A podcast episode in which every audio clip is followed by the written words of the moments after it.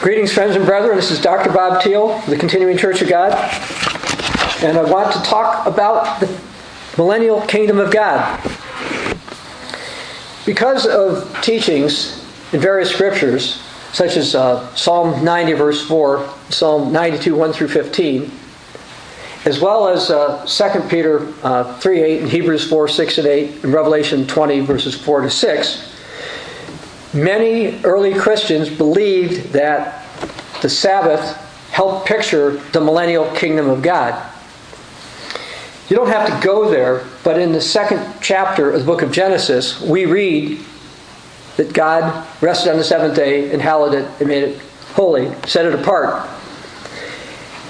And because of that, many, including Jews, actually taught that this has to do with how long humanity would be ruling on the earth, as well as uh, when Messiah would rule. Now, in the late second century, there was a Greco Roman uh, saint. We don't consider him a saint, but the Greco Romans do. His name is Irenaeus. What he, what he wrote was these are to take place. By the way, Irenaeus claimed to know Polycarp. He became uh, uh, an apostate as far as we're concerned, but he did claim to know Polycarp.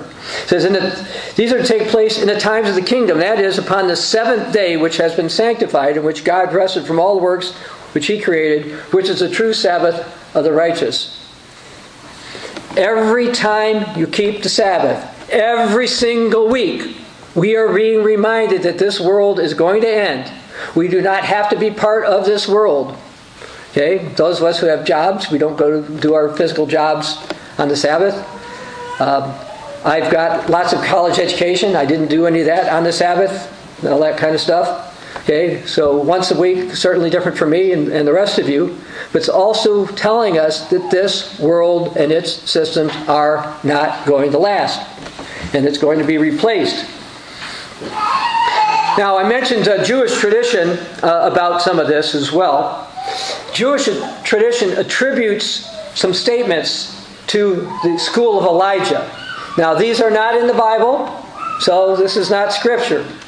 But uh, here's something that uh, the Jewish Talmud says. Now, these are writings that came roughly 100 to 300 uh, AD. But the tradition they passed on, it says, it was taught in the school of Elijah the world would endure 6,000 years. 2,000 years in chaos, 2,000 years with Torah, 2,000 years will be the day of Messiah. And now, the time where they call it uh, chaos or desolation, basically what the Jews teach is that from when uh, Adam was created until the, uh, the Torah or the first five books of the Bible were given, this was a time of chaos. Now, there's some argument there about when they count it with Abraham versus Moses. I won't go into all of that. But then it says the time for uh, Torah will be 2,000 years, which roughly brings you to the time Jesus came. So it says, and it'll be 2,000 years with the days of Messiah. You would think, because of Jewish tradition, they would realize, oops, the Messiah would have come. As a matter of fact, oops isn't the right word. If you look in the Bible, in the Old Testament, the Hebrew Scriptures. It says in Daniel chapter 9 about the Messiah coming and that the temple will be therefore made desolate in the city. And that happened. So you would think, okay, they would finally get it. Okay, obviously the Messiah came. The temple's gone, all this stuff. And they have these traditions. Still didn't do it. Still didn't do it. And it's amazing to me. Some of you know that when I was writing a, a book that we have called uh, Proof Jesus is the Messiah, I contacted this group called uh, Jews for Jesus. And one of the reasons I did this was figuring, okay, they reach Jews, or at least that's their, what they try to do with, with what their belief is, and they're some type of a Protestant group. So I sent them a chapter of that book, the third chapter, and it was interesting because that whole focus supposedly is to reach Jews. And he had a couple of minor word changes. He said uh, this would be possibly offensive with this type of word, switch a couple of words. So, I, so I, I, did I appreciated their help and I made a couple of word changes. But what got me was when he read what we wrote, what I wrote for the third chapter of that book, he hadn't, apparently Jews for Jesus never occurred to them to tell the Jews all the stuff the Jews taught about Jesus, or the Messiah, that Jesus fulfilled. Okay? And this is interesting because one thing that has happened within the Protestant world, the Catholic, well, Roman Catholic world, and the Jewish world is people are used to certain arguments. Jews are used to certain arguments from what they call Christians, and, and vice versa. One thing I've learned over the years is they don't know what to make about us. They really don't. Protestants and Roman Catholics have arguments back and forth. I had a Roman Catholic uh, uh, guy. He has a master's in divinity, but he was married, so he was not a priest. Uh, uh, confront me about something. He saw me writing some church stuff uh, one time. He started talking to me about it. And I said we weren't Protestant. And so he goes his usual stuff. And he couldn't believe our answers. Because we're not afraid of what they call the church fathers. You heard me quote Irenaeus. And we don't agree with Irenaeus and everything. We don't think he was a true Christian. But he wasn't wrong on everything either. Okay? And those of you who've been watching our sermons and stuff realize that we believe that what uh, Polycarp of Smyrna taught uh, should be reliable. And basically, many of the so called fathers, we don't tend to use that term, of course. Jesus said, don't call anyone your father, but they call them apostolic fathers, so the only way they know what we're talking about. Is that we actually believe what the early Christians teach. What they call saints, the people they call saints, we actually believe it. And that's important as we get into discussion of the millennial kingdom of God. I was uh, speaking with a, a, visitor last night. We had a, a, a, lady visit who's never had anything to the Church of God. She basically came because she bumped into, well, actually, somebody saw her, told her why, she asked why we were here. She came last night. And I told her something from the Catechism of the Catholic Church. Now, I was raised Roman Catholic, and if you don't go to Catholic school, on Saturdays, by the way, you don't go to church, but you're supposed to go to catechism. And they teach you their teachings. The book, the Catechism of the Catholic Church, all their teachings. Well, if you read the Catechism of the Catholic Church, and somebody gave me a copy about 10 years ago, and I read the whole thing, only one doctrine in that whole book is associated with the Antichrist. And it is anything to do with the millennium. You can go to Vatican.va, or whatever it is, online. It's online too. The, the, Vatican, you can find it. It's the only one. Now, that's not the only one they believe is the doctrine of Antichrist, by the way, but that's the only official one that's in the current catechism. It's the Deus Millennium. Even though their early fathers taught it. There's no doubt the early people that the Roman Catholics call saints taught the millennium. There's absolutely no doubt. So you tell them, but I thought you guys said you have to believe what the apostles taught and what your fathers taught, your early saints. Yeah? Well, they all taught the millennium. They don't have to do with that. Well, they tried to hem and haw. Well, they didn't really understand. I said, yeah, but your church teaches that everything was given to the apostles. And any traditions you guys picked up later came through the apostles. They all taught the millennium. And they act like, no, they don't know what that is. Now, as far as early Christians go, they did believe in this 6,000 year humans being cut off from God. And then Jesus will return establish the millennial kingdom of God. And I'm going to read something from a, a Protestant uh, scholar from 1878. Okay? And I like looking at stuff in the 1800s. One of the reasons I like doing that is you look at stuff in the 1800s, they didn't know much about the Church of God back then. They didn't have arguments against us. so they would go out and say stuff that was true, didn't realize it supports what we teach and not what they teach. So this is from a Dr. Uh, West. He wrote, John, six times in six consecutive verses in the same chapter, emphasizes the kingdom as a reign of a thousand years. Christian Chiliasm, now it's from a Greek word meaning thousand, was the orthodox faith of the primitive church in its purest days. In its purest days? You mean when it contended for the faith once for all delivered to the saints, when it actually had the faith once for all delivered to the saints. Yes. And no, speaking of uh, Chiliasm, and this will be another minor digression here. As, as you all know, we don't have crosses. We don't use crosses. Now, it doesn't mean you've got something from the Red Cross, got a cross on it, or Or in a lot of foreign countries, by the way, your national IDs have different crosses on it. We're not talking about that kind of stuff. But um, a few years back, somebody uh, confronted me online about crosses, and I said, well, the early Christians didn't have crosses. Oh, yes, they did. No, they didn't. Well, you need to go to the catacombs to see them. Like I said, you mean like the ones in uh, Rome or Cappadocia? Yeah. Turns out my wife Joyce and I both been to Rome and Cappadocia and saw the catacombs. You don't see them. But, but, talking about this Christian Chiliasm, you'll see this. Okay? Now, that's not X marks the spot in terms of treasure maps, but what that is, that's for a chi, for Chiliasm. They put an X on their grave, mark, it's a grave marker, because that's what they're looking for, the resurrection and the millennial reign of Christ. And what Church of God uh, writer came up with this? None of us. A Roman Catholic priest and scholar by the name Bellarmino Bagatti said that's what all those symbols meant. And I've got a book from him, by the way, which was given to me by somebody else. And if you're raised Roman Catholic, this book has an imprimatur on it. Means some bishop has said this. Everything is fine. Everything is. This is all fine to be published. But people don't know this. They absolutely don't know this. Now, in uh, 1719 in England, there was a guy by the name of John Ozell. He was a non-Sabbath keeper and he was a Protestant. And here's what he wrote about the Sabbath keepers in England in 1719.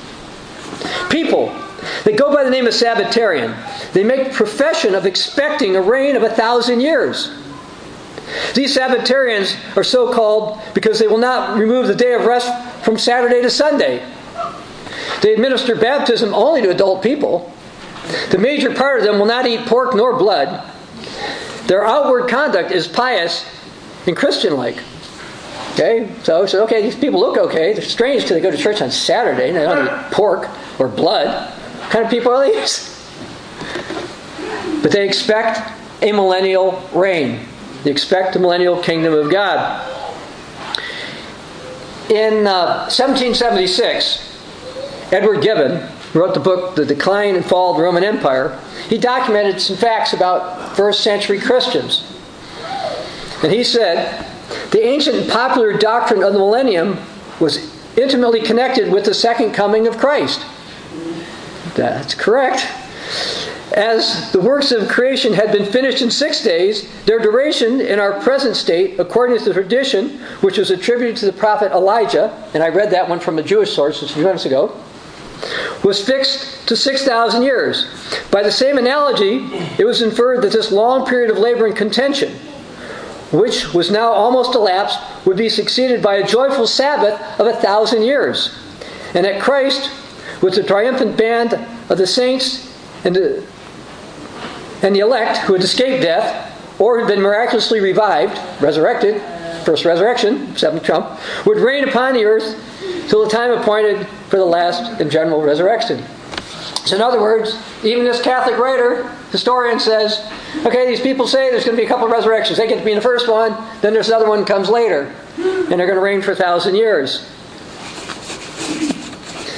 Now, even though, even though the only doctrine of Antichrist in the current Catechism of the Catholic Church is the millennium, I will mention that previous popes have said the Sabbath is a sign of, the, of uh, the Antichrist. And they have a few other things that we keep that they consider Antichrist signs. But this is the only one that's in the official catechism. Now, the official catechism of the Catholic Church was updated by the guy who is now known as Pope Benedict uh, the 16th Emeritus. Okay, when he was Cardinal Ratzinger, he decided, hey, it's been a couple hundred years, we need to put this thing together. But he overlooked something, at least I think he overlooked something. Because I'm going to read something from a book that was blessed by one of his predecessors. This book was blessed by Pope Paul VI, and it was written by a guy by the name of Culligan. Now, you may think that name is somewhat familiar because you may have heard advertisements they used to have for something called the Culligan Man. This is that guy. Okay? This is a book he wrote. My guess is he gave sufficient funds to the Roman Catholic Church, and that's how he got a pope to bless his book. It says right in there, the book is blessed by this pope. So here's what he says. Catholic writing in 1966 writes, Is there to be a millennium? And I mention this because if we ever have to deal with Roman Catholics, we can tell them, look, your Pope blessed the book. Was, was the Pope infallible when he blessed this book? Or is he infallible when he says it's the Antichrist? and by the way, in our writings, we I have specifically written, there's no writing from a Church of God writer outside the Bible that's infallible. None of us claim infallibility. I don't care if it was me, your favorite minister all time, Herbert Armstrong, Jonathan Armstrong, any people in any other Church of God. It doesn't matter. We're all possible. We're all fallible. We all can make mistakes. But that's not their position. Their position is on various matters, Pope is infallible. So here's what it says there's to be a millennium. This is from this book, Blessed by the Catholic uh, Pope. In the 20th chapter of the Apocalypse, book of Revelation, it said, The saints are then to reign with Christ a thousand years. Many early Christians took this as a literal description. Uh, yeah, if you could read, that's what it says. Millenarianism, these people believe in a thousand reign, a thousand year reign. This belief was common in the early church. Yeah, because it's in the book of Revelation and they had it and they read it. It appeared from time to time in the Middle Ages and still advocated by some of the more obscure sects. So by the time this came out, people like Herbert Armstrong were broadcasting various things. So they knew some people were still teaching it. The time for the time the first resurrection will end, it's a time when the seventh millennium will set in. So they understood that after the first resurrection, that's when millennium is going to start. And will be the day of Sabbath in the plan of creation. Till you understand this stuff. Now, uh, were any, uh, were any of you, I want to show hands, any of you raised Roman Catholic? Just a couple of you, not too many. Okay, I can assure you they didn't teach anything sounding anything like this. Okay? it's been com- the common opinion among the Jews, Gentiles, Latin, and Greek Christians that the present evil world will last no more than 6,000 years. That was the common teaching. And by the way, as far as Greek Christians, remember the New Testament was written in Greek. I mentioned people like Polycarp a little bit ago. He was Greek. Polycarp's a Greek word. People like Polycrates, who got passed over the 14th, that's, he was Greek too, so was Melito and uh, and various other ones. Uh, so they're saying that these people all taught 6,000 years.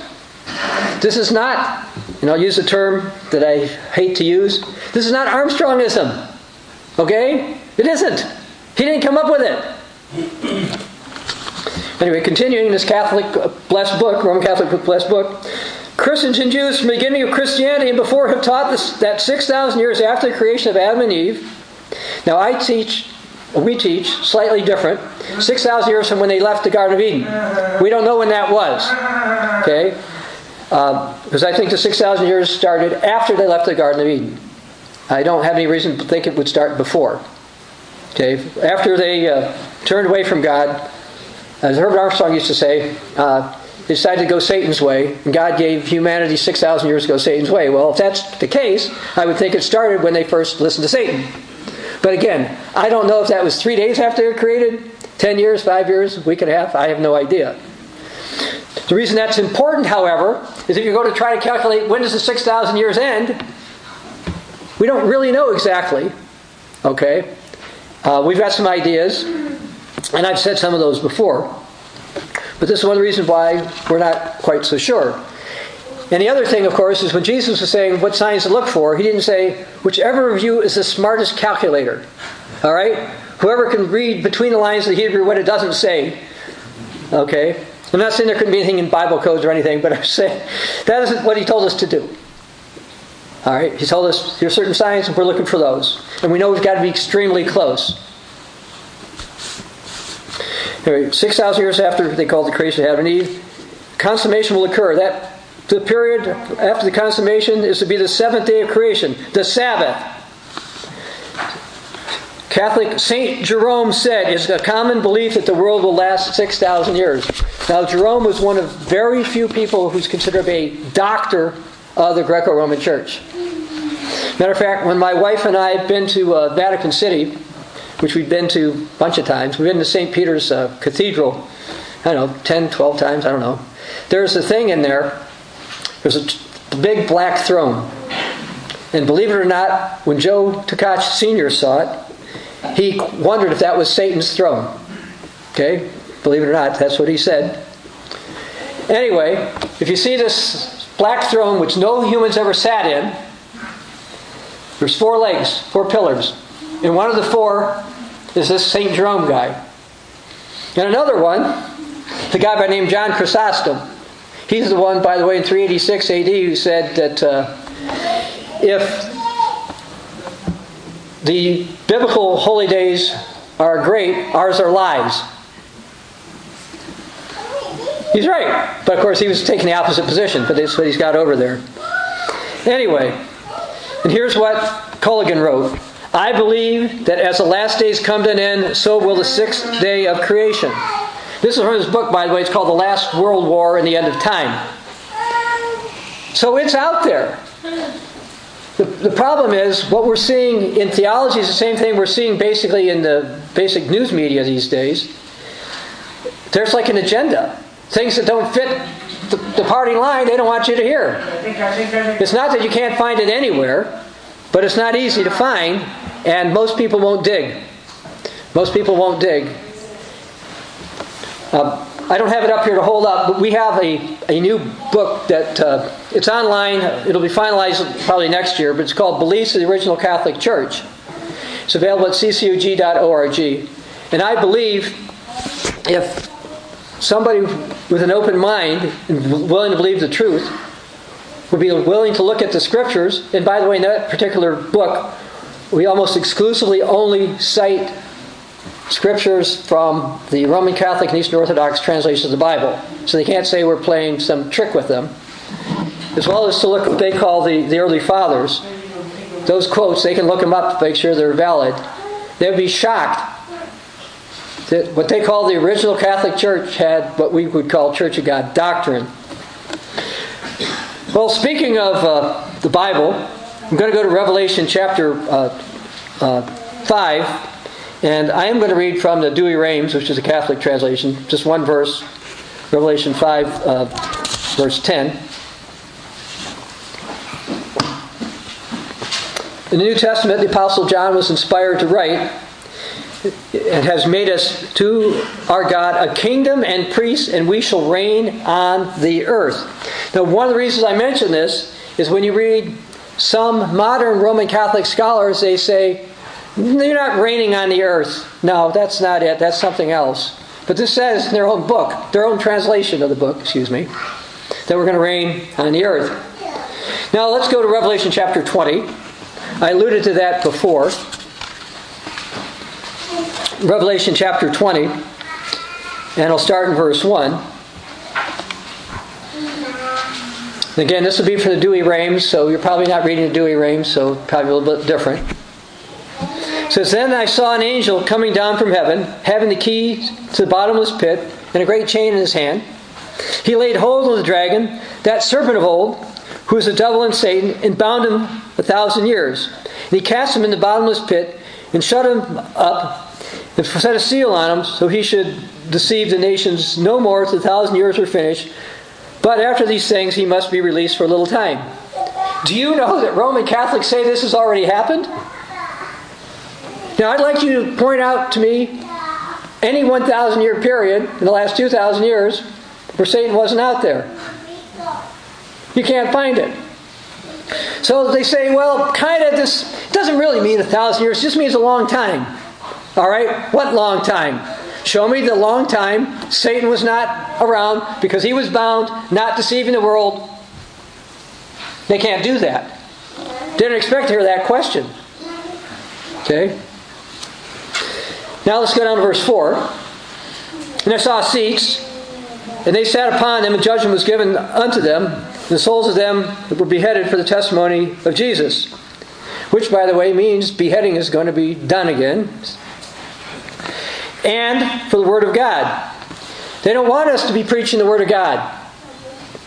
They want to think that their traditions have overtaken those things. And if you actually look at all the details of how they explain things, they, they box themselves in corners all the time and then they fail. But they don't want to look. They don't want us to look. And they don't want to hear it. And they're not going to want to hear it. Anyway, these are people who had not adored the beast, nor his image, nor received his character, meaning his mark on their foreheads or in their hands, and they lived and reigned with Christ a thousand years.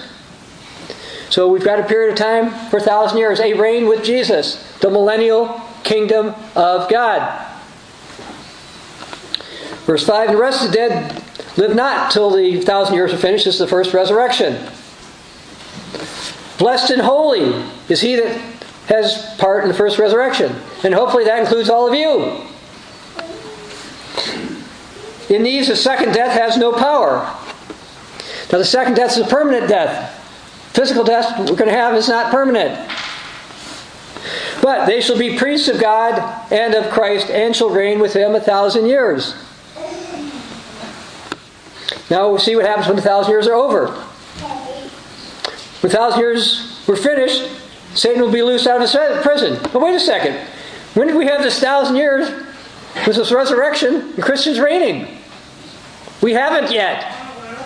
Okay? But I, I'm shocked. Uh, I'm shocked for lots of different things. Being a relatively educated person, I'm shocked when I read stuff from other educated people who are supposedly educated who come up with the conclusions like I told you. Of course, we have issues even in this country with people who uh, have difficulty reading uh, founding documents in this country. They call themselves doctors and scholars or whatever. Anyway, verse 7, I was talking about Satan's loosed. He'll go forth, seduce the nations, which are the four corners of the earth, Gog and Magog, which will gather together for a battle. Well, the time for this thousand years, Christians have commonly called the millennium.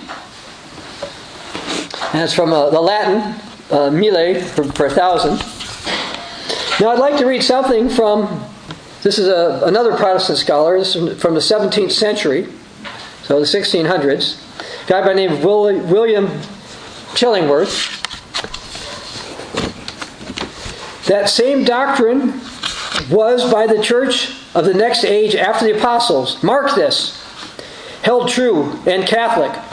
So they're saying this is a Catholic doctrine. I'm not sure if this guy's a Catholic or Protestant. I thought he was Protestant, he's a Catholic. Whatever doctrine is believed and taught by the most eminent fathers of any age of the church and by none of their contemporaneous opposed or condemned. Therefore, it was the Catholic doctrine of the church of those times, the doctrine of the millenaries, Millenaries, it's a word I really can't say the way they put it, was believed and taught by the most eminent fathers of the age after the apostles, and by none of that age opposed or condemned. Therefore, it was a Catholic doctrine of those times. It appears manifest out of this book of Irenaeus, and I quoted Irenaeus earlier, that the doctrine of the Chiliast, the millennialists, was in his judgment apostolic tradition. It wasn't just apostolic tradition, it was that too. It's a biblical doctrine, and the apostles taught it, and people kept teaching it. Now, let me read what the Catholic Encyclopedia says about this. That came out just over 100 years ago. A large number of Christians of the post apostolic era, particularly in Asia Minor. Let me stop there for a moment. As many as you know, I'd like to use my hand as a map, being from Michigan. Everything looks like this. This is Asia Minor, otherwise now known as Turkey. Down here is Syria, and over here is Jerusalem. So this is Asia Minor. Uh, let's see if I get this right. Uh, that's uh, Ephesus, uh, Smyrna, uh, Pergamus is over there, uh, Thyatira is I think down here, uh, Sardis, Philadelphia, Laodicea. Okay, I've been to all those places. My wife and I have been to all those places. They're all in Asia Minor. John, the one who wrote as, at Jesus' instructions, the book of Revelation, was on Patmos, which is just off of uh, Ephesus. We've been there too, by the way. And according to uh, uh, historical traditions, if you will, uh, the Apostle John died in Ephesus. So the last of the apostles to die died not in Rome, he died in Asia Minor. And so, and I mentioned Polycarp of Smyrna, who also believed in the millennium. I mentioned Melito of Sardis. He wrote about the millennium. and, uh, and others did as well.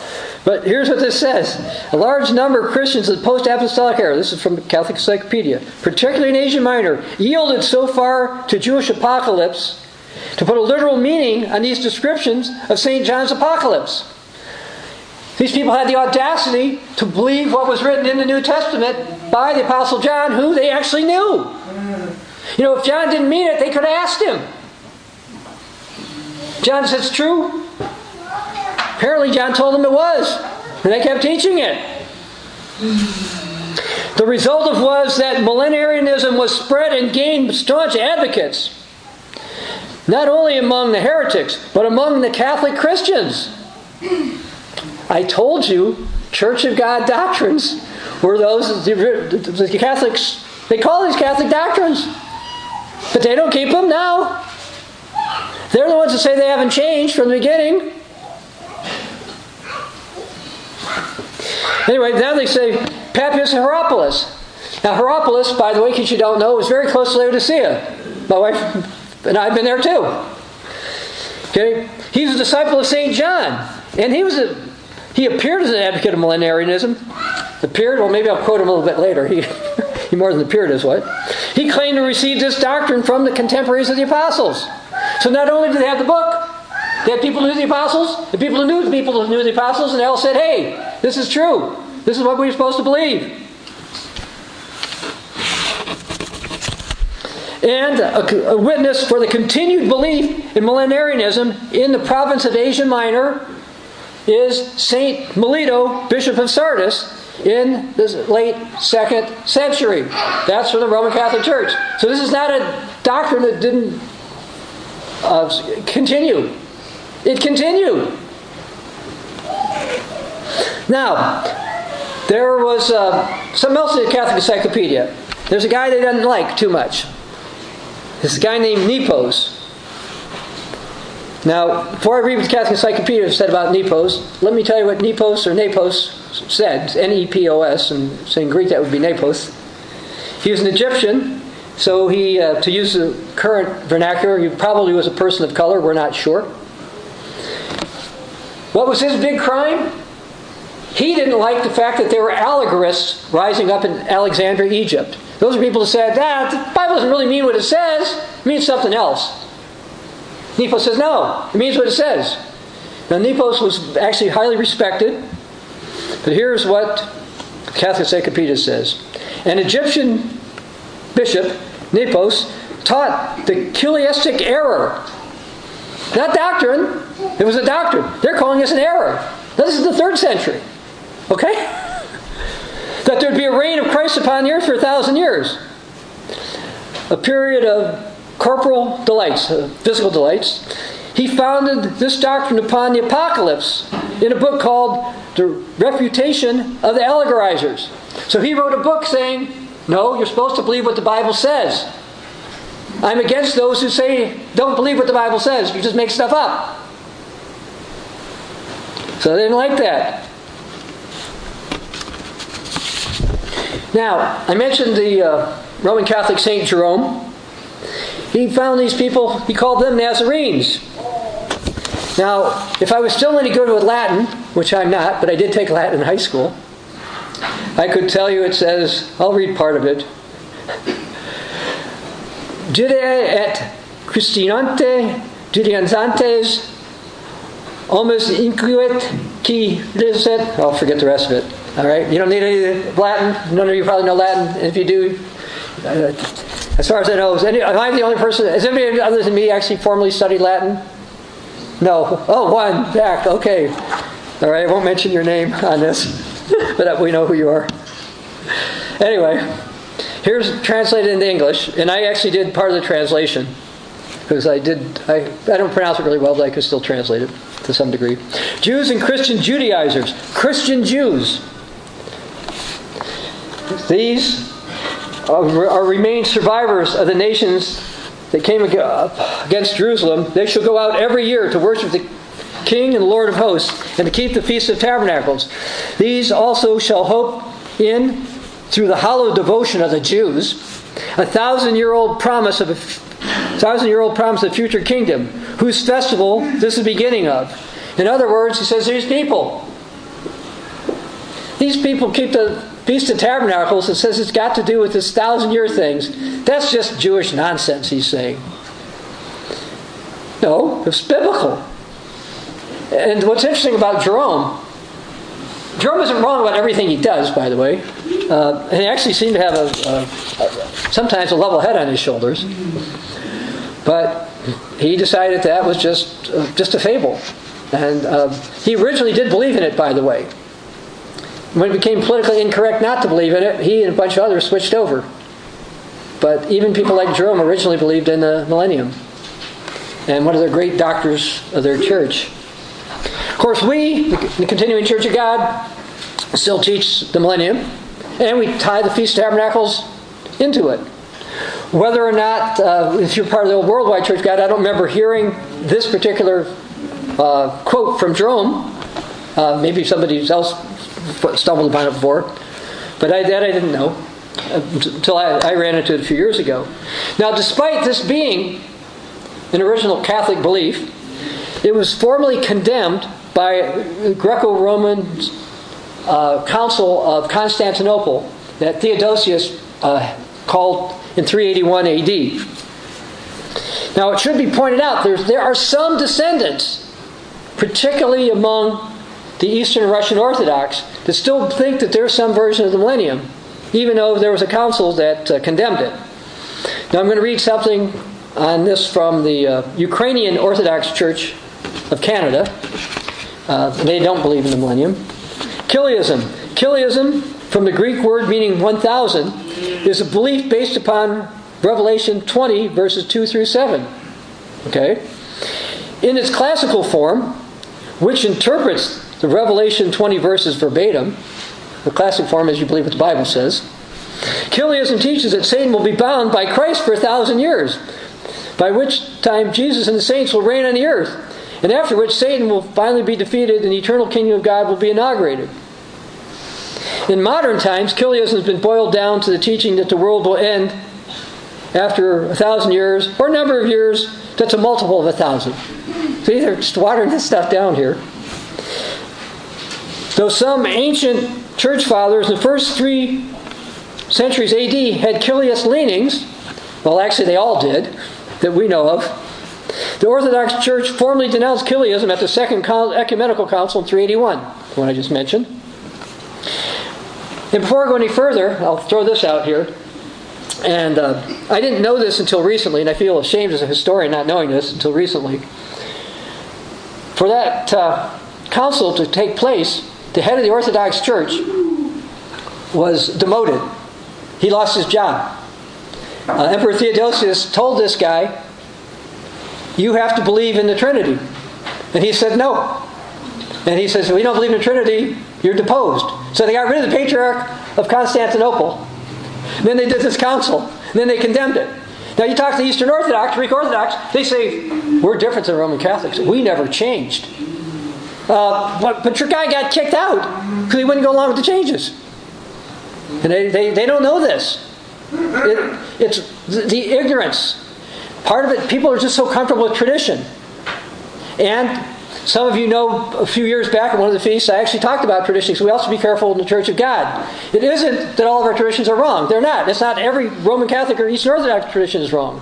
We've got to be sure the traditions are based on the Bible. Okay? Anyway, continuing here. Says the church maintains that the thousand year reign mentioned in Revelation 20 is symbolic of the era of the Christian church's ministry in this fallen world. So they're saying that because the Eastern Orthodox Church and the Roman Catholic Church are out there the last couple thousand years, this is the millennium. I don't make this stuff up. Which will come to its completion at a time unknown to all but God the Father. Okay? It's going to go on, so who knows when he says, but this is the millennium.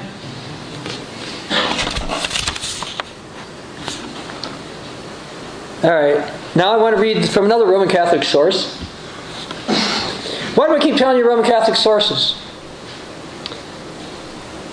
It mentions in Daniel chapter 11 that the people of understanding will be wise and instruct many. We can't instruct many if we don't understand. Now, I'm not going to say know your enemy, because we're supposed to love our enemy. But the time is going to come where we'll be giving personal witnesses to various ones. And I think it's very helpful to know what they think they know. So we can honestly, in humility and in love and kindness, explain to them that they've been misled. And if they actually could, would look at what their early writers say, some of their scholars say, some of that they consider to be fathers of the church, etc., say, they realize that, wait a second, uh, we shouldn't have condemned the millennium. How could, the, how can an original biblical belief be the doctrine of Antichrist? How come Saint X, Saint Y, Saint Q said these are all this is all true? Okay, well anyway, here's something from another book. This is called the Book of Destiny. This has uh, got a, a imprimatur on it, it's written by a Roman Catholic. It says chapter 10 chapter 20 of the book of revelation relates the expulsion of satan from the world for a thousand years in st john's outlook the end of the world could not have been included in the hour of temptation because a thousand years must intervene between the days of Antichrist and the end of the world.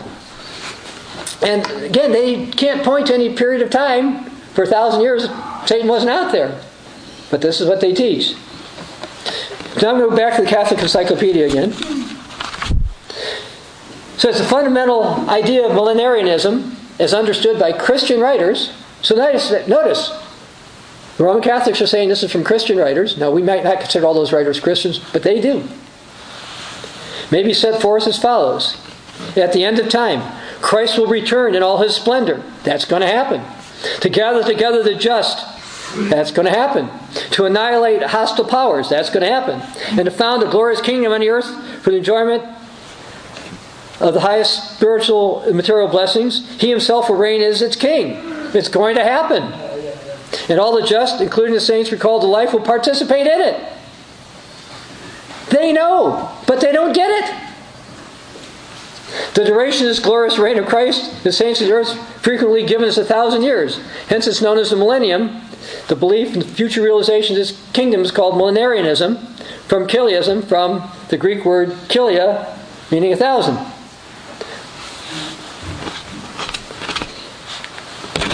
And I mentioned that uh, Papias, I'm going to get to him. Uh, John says uh, Saint Irenaeus, a native of Asia Minor, influenced by the companions of Saint Polycarp. He adopted this and discussed it. Oh, he was influenced by a church, a true Christian leader, and taught it. Okay, so what's wrong with that? Now get this part. This is from the Catholic Encyclopedia. Gnosticism which the Roman Catholics say is bad, and we say it was too, rejected millenarianism in Asia Minor. That's right.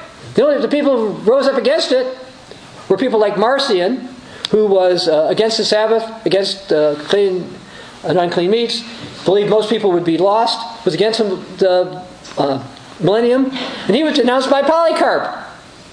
Okay? And other Gnostics did this.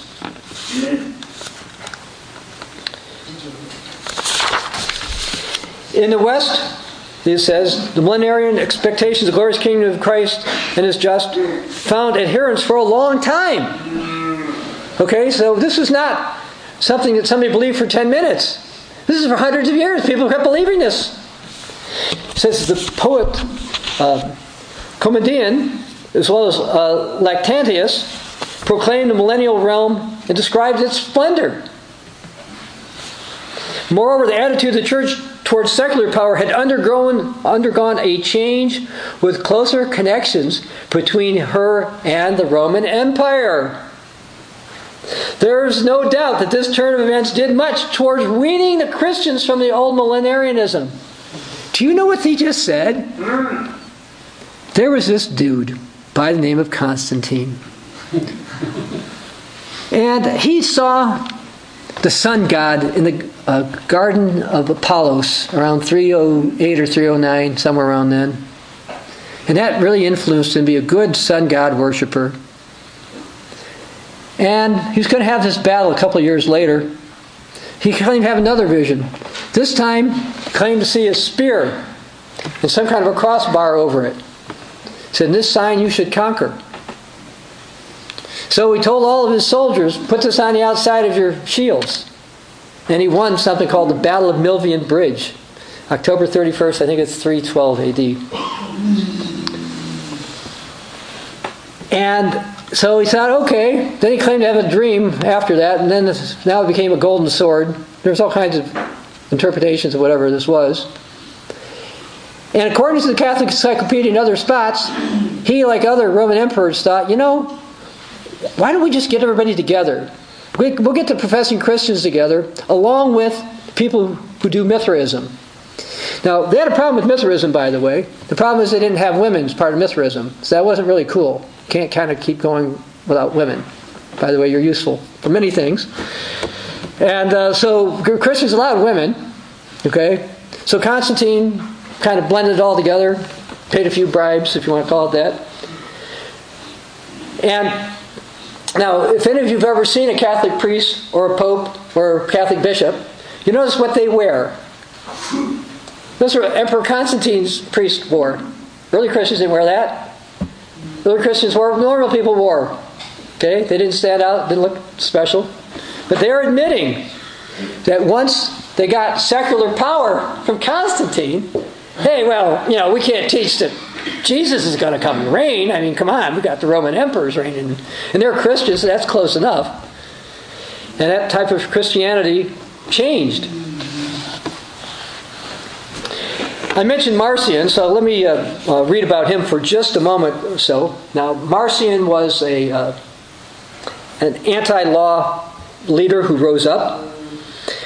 One of the more highly respected uh, church historians by the Catholics by, by the name of Tertullian, and he wrote that Marcion displayed a hatred against the Jews' most solemn day he was only professionally following the Creator as being his Christ in this very hatred of the Sabbath. So Marcion was an anti Sabbath person. And according to a, a, Protestant scholar by the name of Brown, he's the first great heretic who broke drastically away from the faith of the early church and is abandoning the idea that Jesus was going to return. And there was no logic in his place for a real second coming of Jesus. And he was against the millennium and that's where it comes from.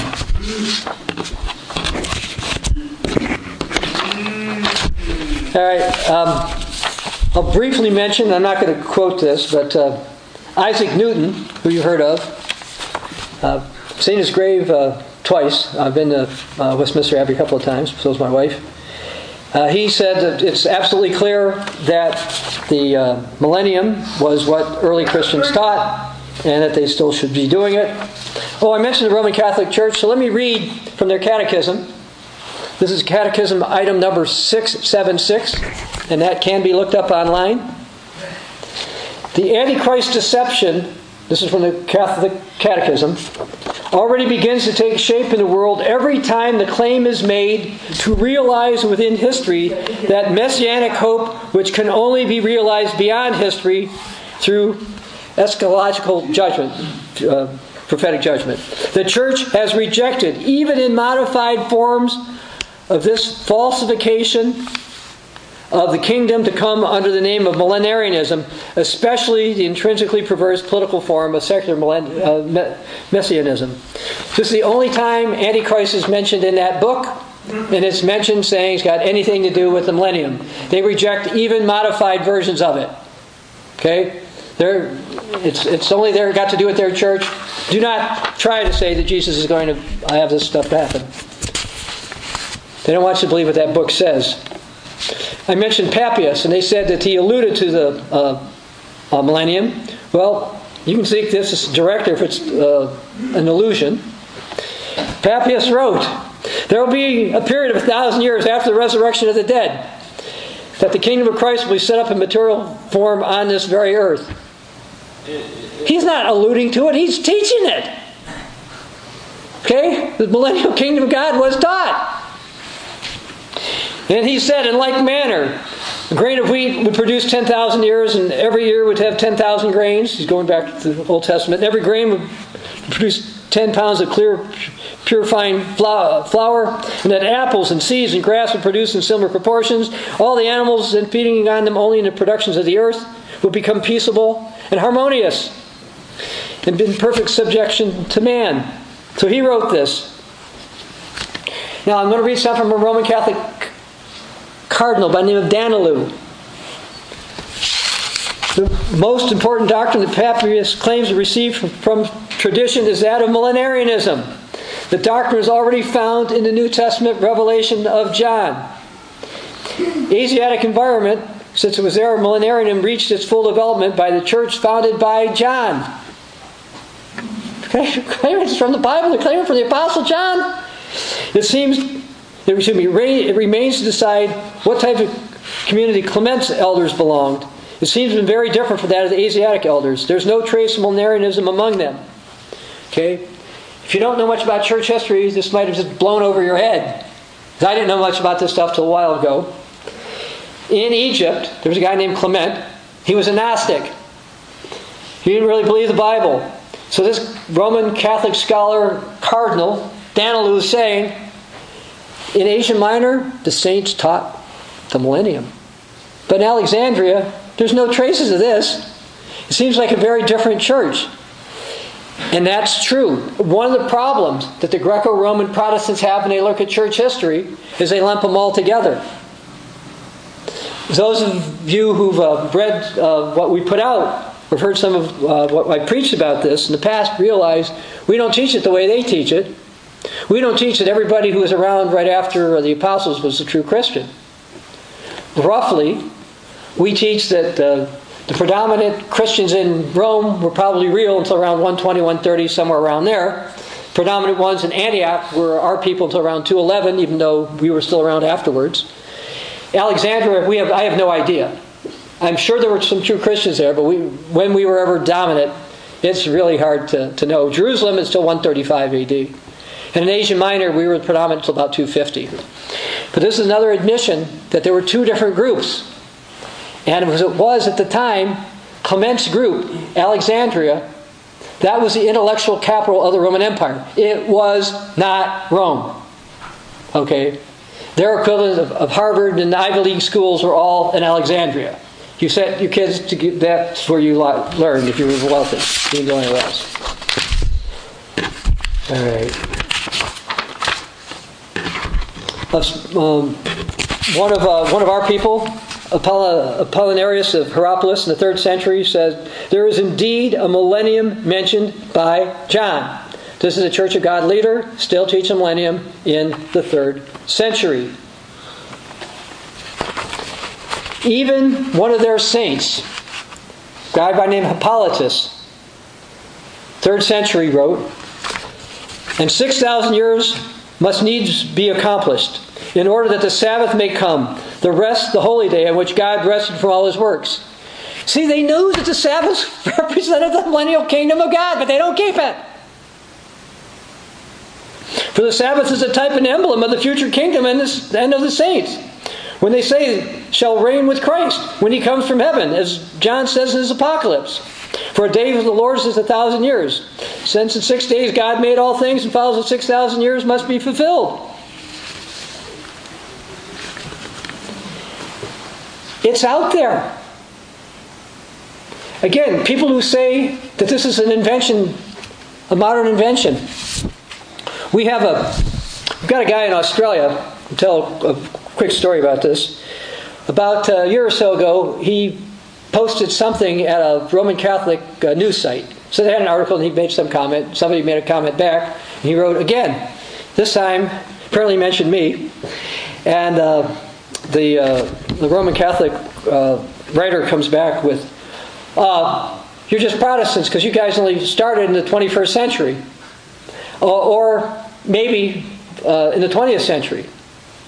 Or at the very oldest, you guys came from the Millerite movement in the 1800s.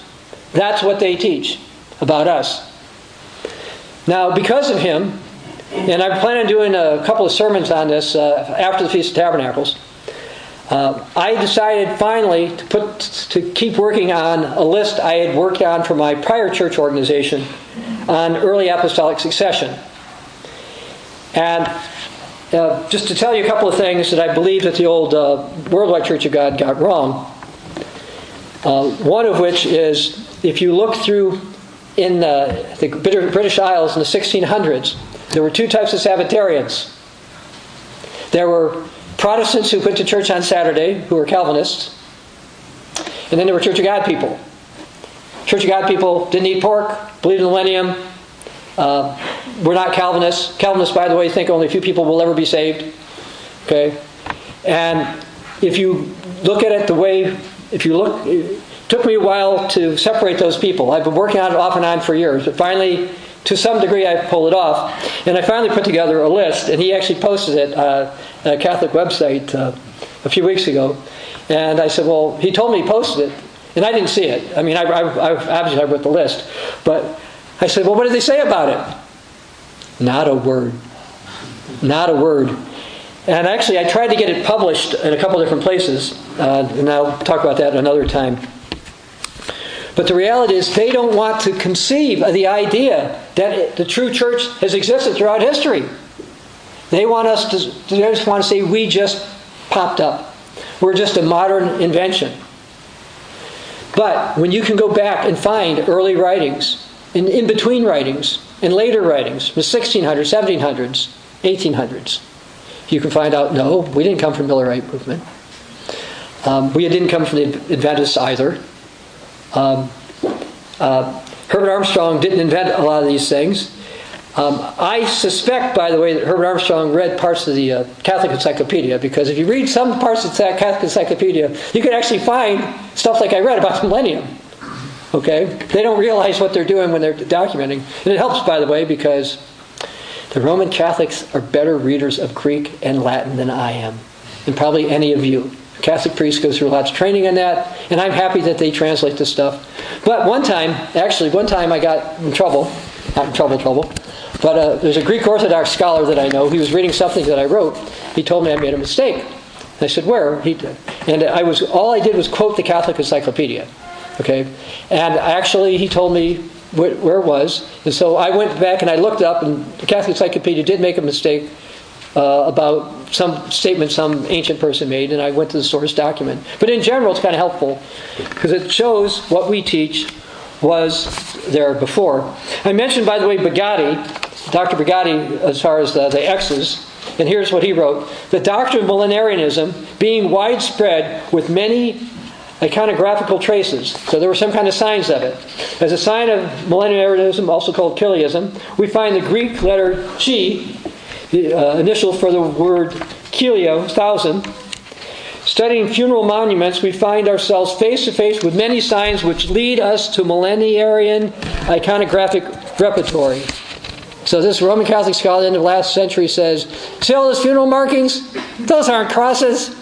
By the way, those are the people who believed in millennium. Because that's when we get resurrected. That's what it had to do with your grave. Now, Matthew 24 14, Jesus taught, This gospel of the kingdom will be preached in all worlds, and witnessed to all nations, and then the end will come. We, in the Continuing Church of God, do not believe this has been fully fulfilled, because the end has not yet come. When will it be fulfilled? When God has decided it's fulfilled. Okay? Now, second century Christians didn't believe it was fulfilled. Otherwise, they wouldn't have sent uh, missionaries out from Asia Minor and Palestine to different places. For example, they believe they went to the British Isles, amongst other places. And we are working to try to get the message out. As most of you know, uh, we have a booklet called The Gospel of the Kingdom of God. Uh, it's written in English, but if you go to ccog.org, we have it up there in over 100 languages. And we're working on another uh, language right now that's not up there, which I don't want to mention yet till I get it done. I'm not doing it, by the way. Somebody else is. Somebody who's actually not in our fellowship is translating it for us. Now, I want to read something from what's called the oldest complete Christian sermon that survived. Now, uh, it's called uh, Second Clement by others, and it's about the kingdom of God. And here's what this says in the oldest so-called uh, complete Christian sermon that survived. Moreover, you know, brothers, that our stay in the world of the flesh is insignificant and transitory, but the promise of Christ is great and rest. Rest in the coming kingdom and life eternal. Yes, they taught the kingdom of God. Now, this was probably written around 110 uh, AD, between 90 and 120, somewhere along that time. Furthermore, it says, Now, even if righteous men are not able, by means of their own righteousness deeds, to save their children, what assurance do we have of entering the kingdom of God if we fail to keep our baptism pure and undefiled? Or who will be our advocate if we've not been found to have holy and righteous works? So, for Protestants who think all you have to do is one time say, I accepted Jesus in my heart and don't care, don't change your life, they're telling you, no, that's not what they taught. As, most, as many of you know, we have a book called Hope of Salvation How the Continuing Church of God Differs from Protestantism. There was no faith similar to modern Protestantism in the first, second century. It's not, not there. Continuing, this says, Therefore, let us love one another that we may all enter the kingdom of God. Therefore, if we know what is right in God's sight, we will enter his kingdom and receive the promises which ear has not heard nor eye seen, nor the heart of man imagined. Let us wait, therefore, hour by hour for the kingdom of God in love and righteousness, since we know not the day of God's appearing. He says, The kingdom of my Father shall come. The above statements show that uh, love and proper living is needed, and we haven't yet entered the kingdom of God. They didn't think we'd enter the kingdom of God. I mention that because in the Greco-Roman world, sometimes Catholic world, sometimes say we've already entered the kingdom of God. No, we haven't entered it. It's not there yet. Uh, I want to read something from Theophilus of Antioch. We consider him a Church of God writer. Now, he was a poetic writer. So if you read his stuff, it's a little strange. Remember, he wrote it in Greek. He was a poet. Translated in English. So some parts are a little bit strange. But here's something he wrote I but mentioned his goodness. I called him kingdom. He called Jesus kingdom. I, but I, I but mentioned his glory. For if he had made him immortal from the beginning, he would have made him God. Neither then immortal nor yet mortal did he make him, but, as we have said above, capable of both. So he should incline to the things of immortality, keeping the commandments of God, so he should receive his reward from him immortality and should become God. So he taught deification, he taught the kingdom of God, he taught you have to keep the Ten Commandments. And he wrote around 180 AD. Okay? We still believe that? Now let's go to the Old Testament, Daniel chapter 7.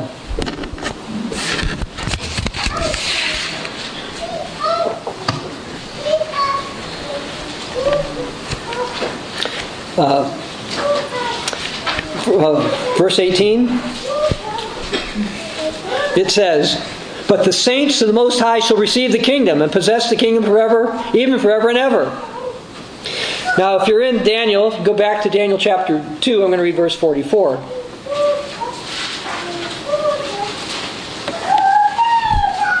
Daniel 2, verse 44 says, and in the days of these kings, the God of heaven will set up a kingdom which shall never be destroyed, and the kingdom shall not be left to other people. It shall break into pieces, and consume all these kingdoms, and it shall stand forever. So from Daniel, we learn the kingdom of God is going to destroy human kingdoms and last forever. Every Sabbath, we should realize this world is not going to last as it is. And the saints are going to have a part in this. Let's go to Isaiah, Isaiah chapter 11. Kind of a traditional scripture to read.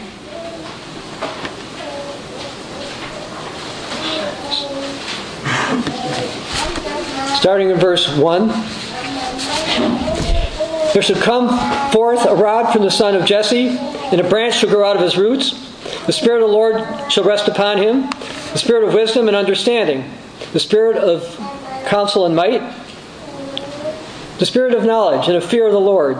His delight is in the fear of the Lord, and he shall not judge by the sight of his eyes, nor decide by the hearing of his ears, but with righteousness he shall judge the poor, and decide with equity for the meek of the earth. He shall strike the earth with the rod of his mouth, and with the breath of his lips he shall slay the wicked. Righteousness will be the belt of his loins, the faithfulness the belt of his waist. The wolf shall dwell with the lamb, the leopard shall lay down with the young goat, the calf and the lion and the fatling together, and a little child should lead them. And Papias understood that. I quoted from him earlier. The cow and the bear shall graze. Papias talked about that. Their young ones shall lie down together. The lion shall eat straw like the ox. The nursing child shall play by the cobra's hole. The weaned child will put his hand in the viper's den. they shall not hurt nor destroy in all my holy mountain. For the earth shall all be full of the knowledge of the Lord as waters cover the sea. That time is coming. And in that day there'll be a root of Jesse, who shall stand as a banner to the people, for the Gentiles shall seek him, and his resting place shall be glorious. You don't have to go there, but Isaiah 9, verse 7 says, Of the increase of his government and peace there will be no end. Upon the throne of David and over his kingdom, to order it and establish it with judgment and justice from that time forward, even forever. The zeal of the Lord will, host will perform this. So Isaiah is making it clear this is going to happen on the earth. Now, I've debated, but I think I'm going to do this. I'm going to read something that the late Dr. Herman Hoeh wrote about this back in 1970. He says this can't be in heaven because there's no wicked people in heaven. Children are not being suckled and weaned in heaven. This can't be the new earth because there'll be no wicked people there either. Revelation uh, 21 1 through 4. These events must occur on this earth during the millennium. Can't happen in heaven nor in a new earth, nor during this age before the millennium begins. Who's going to tame wild carnivorous animals eat straw like an ox before the thousand years? This is a prophecy from the millennium. He says also Isaiah 35 contains other descriptions of the reign of Christ, etc. Thanks be to God, he says what the millennium is going to be like. It's going to be such a wonderful world, and there's going to be justice. Uh, let's go to Isaiah 28.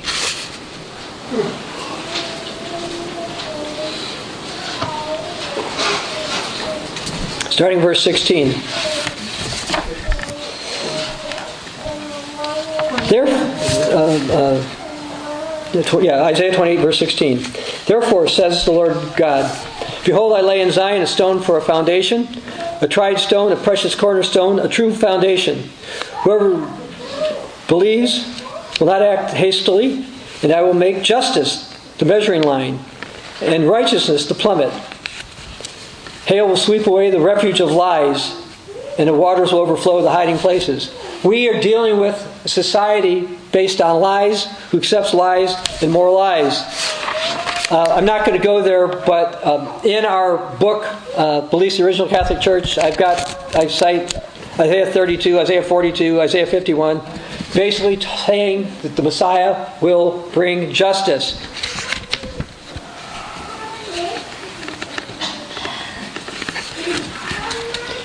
Five times in the Hebrew Scriptures, and once in the New Testament from Jesus, we clearly say justice is connected to God's law and that's why it will be better. We know from uh, Luke uh, uh, 22, verses 24 to 30, I'm not going to read there now, that uh, the disciples are going to reign in the kingdom, and the world's going to be a better place. How much better? Beyond what we can uh, imagine. In Ecclesiastes 7, verse 8, says the end of a thing is better than beginning thereof. Okay? Garden of Eden was a very nice place. The end's going to be better. Beyond what people can imagine. Uh, there's descriptions about that in places like Isaiah 35. Utopia is not impossible. God is going to bring it about. People will no longer be swayed by Satan and his lies and be more willing to believe the truth. Right now, we have people who have a veil over them. They can't accept the truth. The truth is out there, but most won't look. Fortunately, God has called some who are responding. We will help other people. We will teach other people. Not only during the millennium, and I know that's a common scripture to quote. You hear teachers tell you this is the way, walk you in it. But many of us may have the opportunity prior to the return of Jesus Christ to instruct many about things people do not realize. And the the original Christian church, the original Catholic church, original church from the Bible, was the millennial kingdom of God. The Feast of Tabernacles helps picture that. And by observing it, you're learning so you can help people not only in the age to come, but perhaps God will also use you in this age. This is Dr. Bob Thiel. for the continuing church of God.